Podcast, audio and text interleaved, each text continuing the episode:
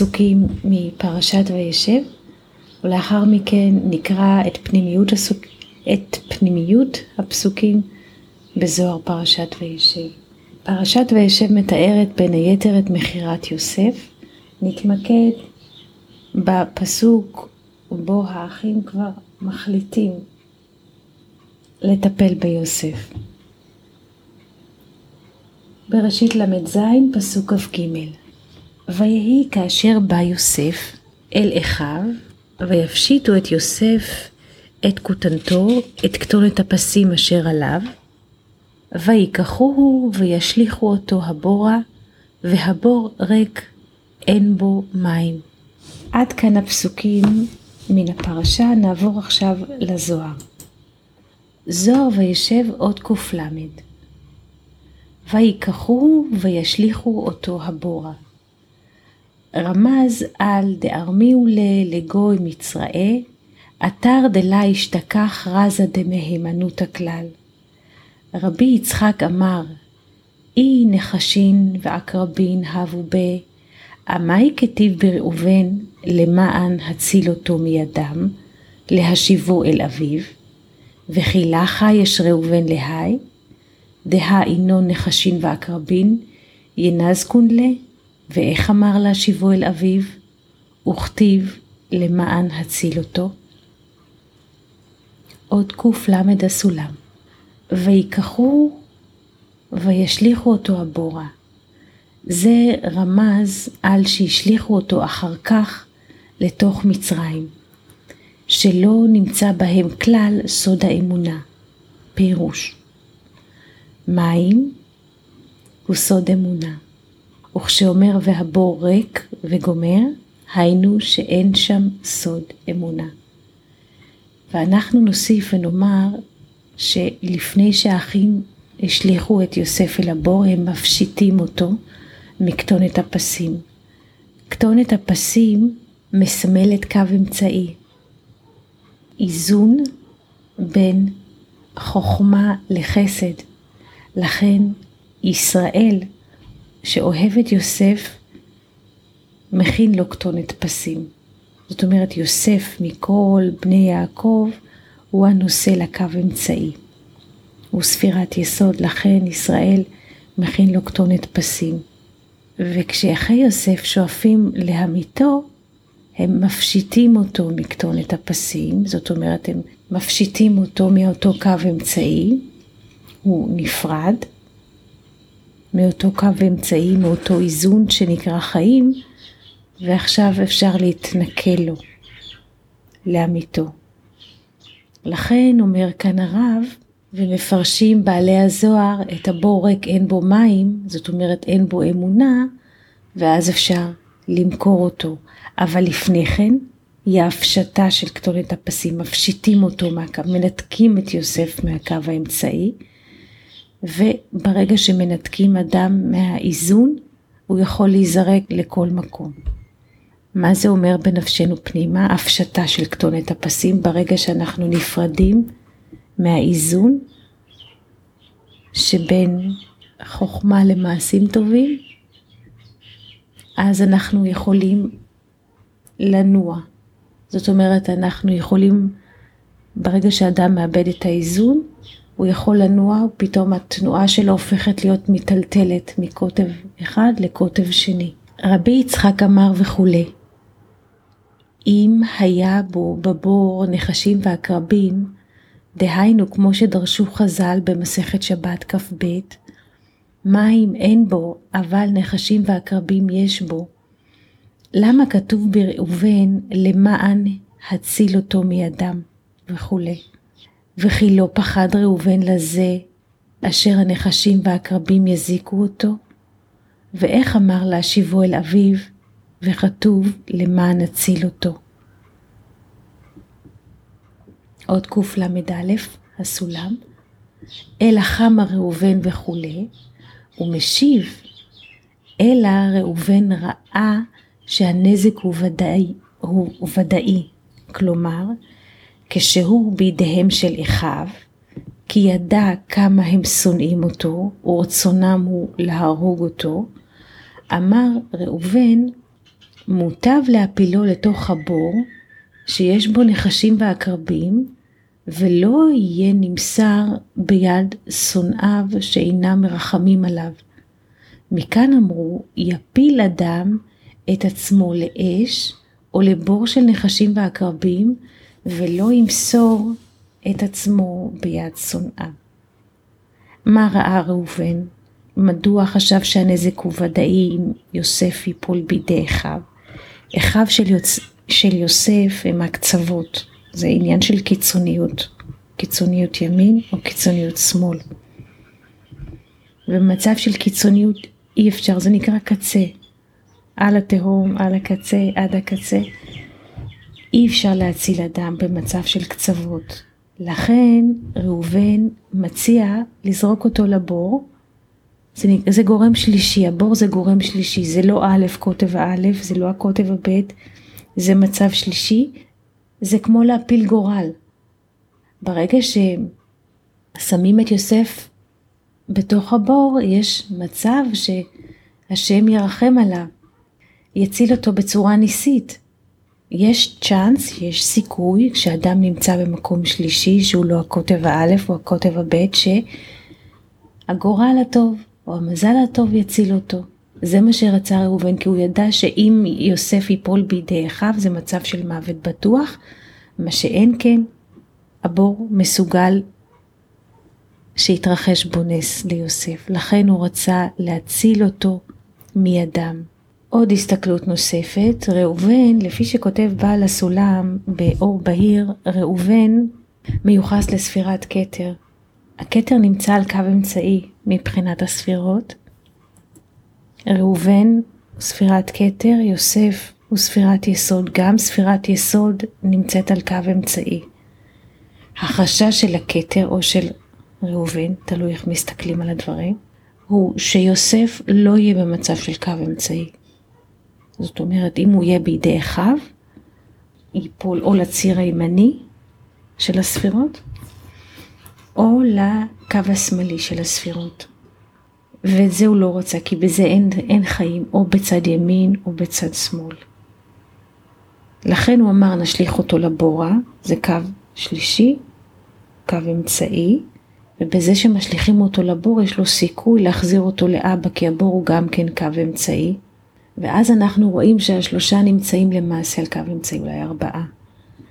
ראובן בספירת כתר נמצא על קו אמצעי, ישראל, יעקב אביהם נמצא בקו אמצעי, ספירת תפארת, יוסף הוא היסוד, נמצא קו אמצעי, והבור הריק שאין בו מים גם כן קו אמצעי, ואז כל ראובן, ישראל, יעקב אביהם, יוסף יסוד ואפילו הבור, כולם נמצאים על הציר האמצעי, וזאת הייתה המגמה. כי באמצע יש חיים. נמשיך בעוד קל"ב. בגין דהך האתר וכולי, מפני שכאן במקום נחשים ועקרבים, אם הוא צדיק, הקדוש ברוך הוא עושה לו נס, ולפעמים, ולפעמים זכות אבותיו עומדת לאדם, וינצל מהם. אבל כיוון שנמסר בידי שונאיו, כמו שאמרנו, בית הקצוות הם שונאים את האמצע, מועטים הם היכולים להינצל. עוד קל"ג הסולם.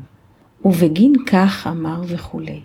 ומשום זה אמר, למען הציל אותו מידם. מידם הוא בדיוק שלא כתוב למען נציל אותו ולא יותר, אלא שכתוב מידם. אלא אמר ראובן יינצל מהם, ואם ימות, מוטב שימות בבור, כמו שכתוב לפנינו. ומשום זה כתוב וישמע ראובן ויצילהו מידם, דהיינו שהצילו שלא ימות, תחת ידם, אלא אם ימות, יהיה זה בבור. כפי שאמרנו קודם, הבור הוא קו אמצעי. ראובן רוצה להציל אותו מבית הקצוות, הוא אומר, ואם צריך למות, אז ימות בקו אמצעי. לא להוציא אותו מה, מכוונת המכוון, הבורא, לא להוציא את יוסף מהתחום של הקו האמצעי. זאת הייתה כוונת ראובן.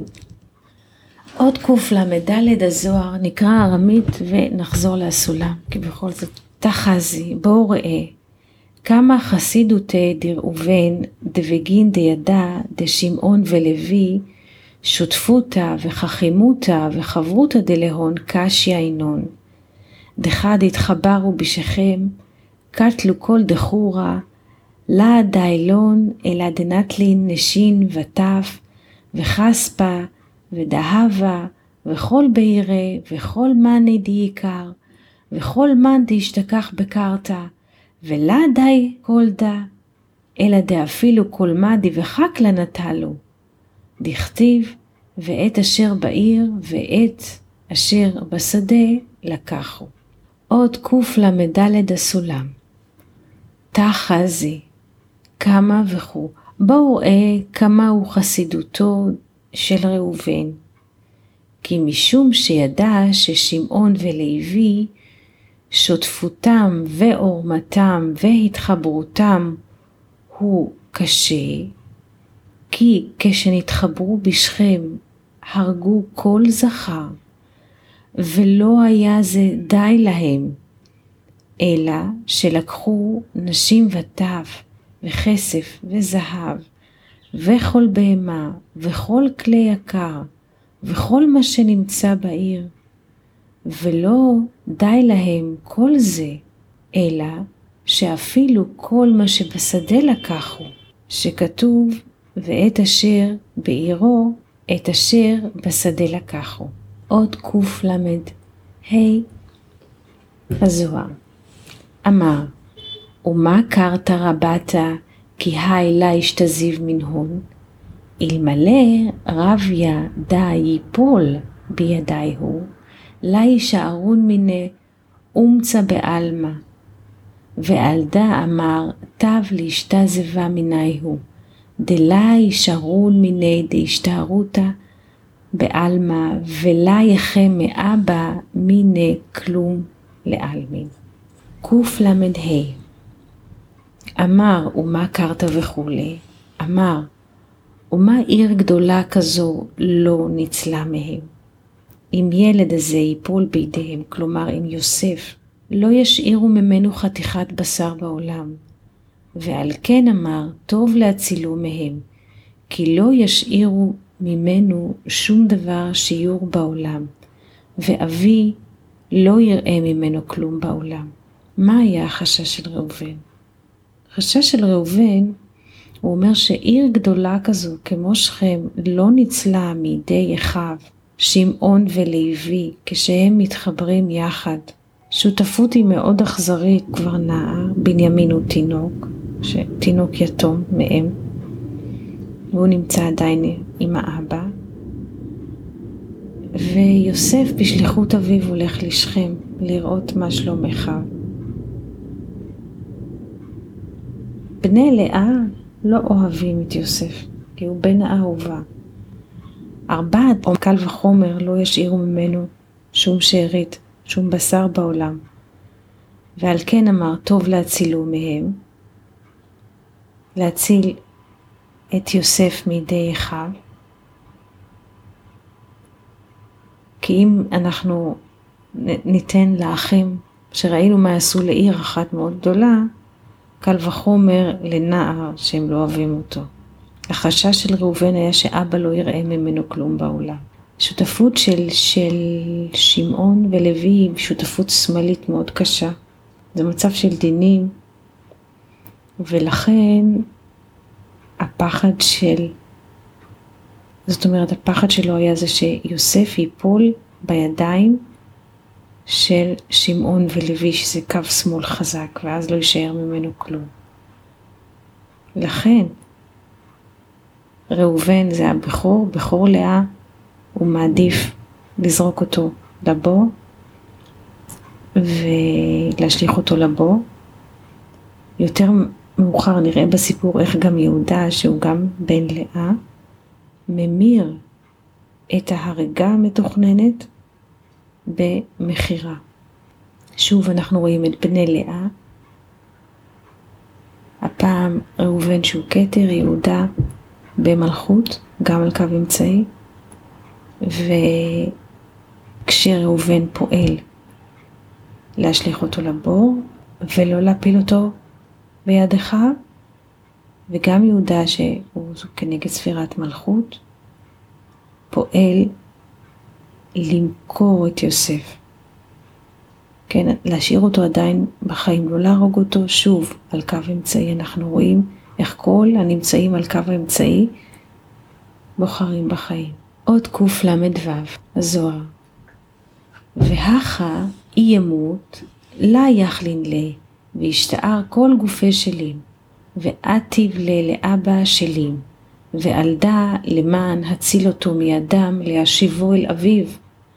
אף על גב דהימות התם, ובגין כך אמר הילד איננו, ולא אמר איננו חי, אלא אמר איננו, אפילו מת.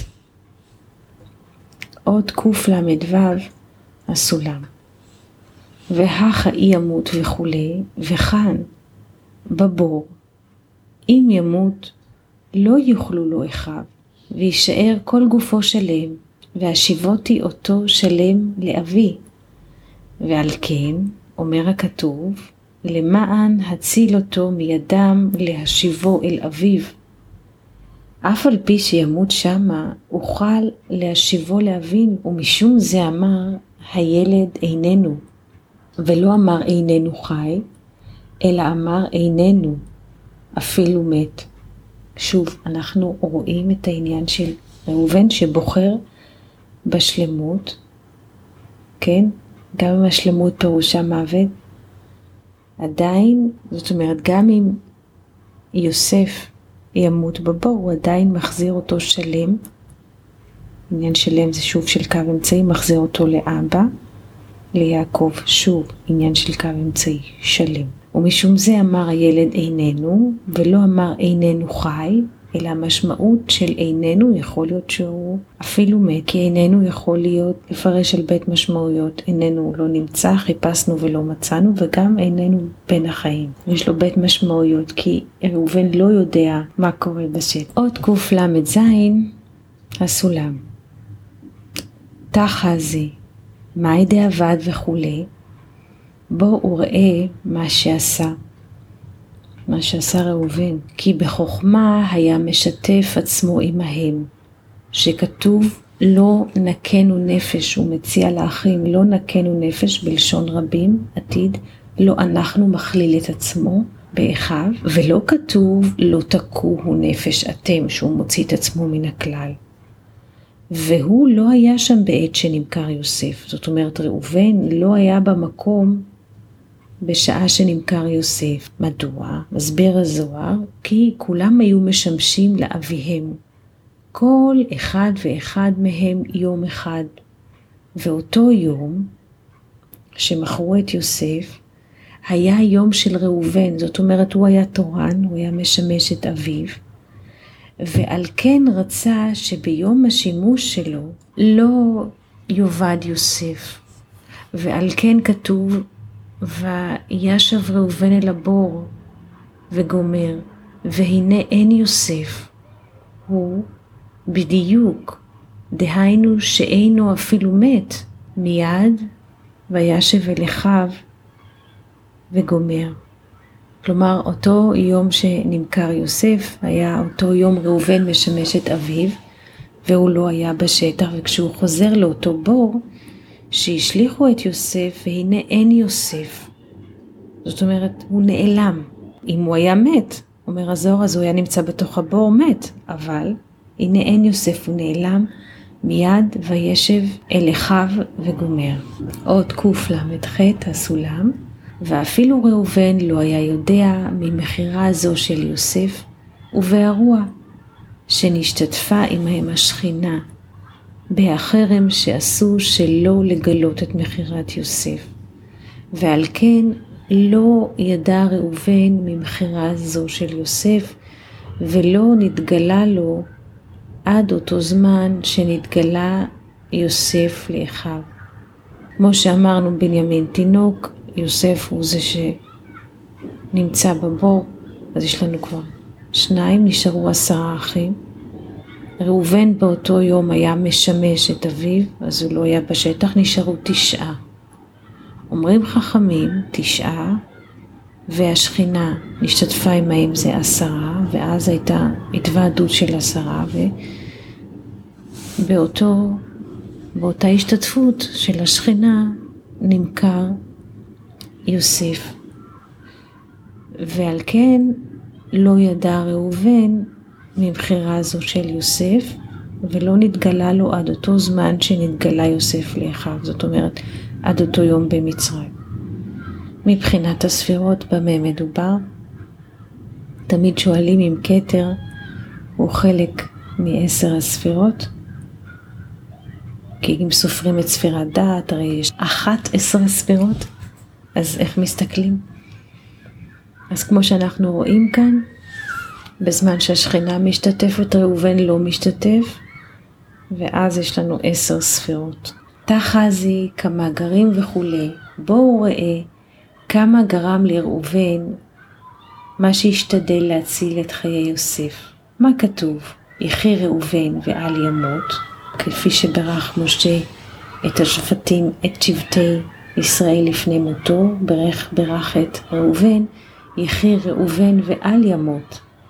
כי משום זה, אף על פי שידע שנתלה הבכורה ממנו וניתנה ליוסף, כלומר ניטלה מראובן וניתנה ליוסף, מכל מקום השתדל להציל את חייו, בהשתדלות, במאמץ, ועל כן התפלל משה, ואמר יחי ראובן ואל ימות, ונתקיים בעולם הזה ובעולם הבא. מהו הטעם? הוא משום זה שהציל חייו של יוסף, קו האמצעי. ומשום שעשה תשובה על אותו מעשה של חילול יצואי אביו, שכל מי שעושה תשובה, הקדוש ברוך הוא מחיה אותו בעולם הזה ובעולם הבא. עד כאן, שלום לכולם ולהשתמע בזוהר הבא. שבת שלום.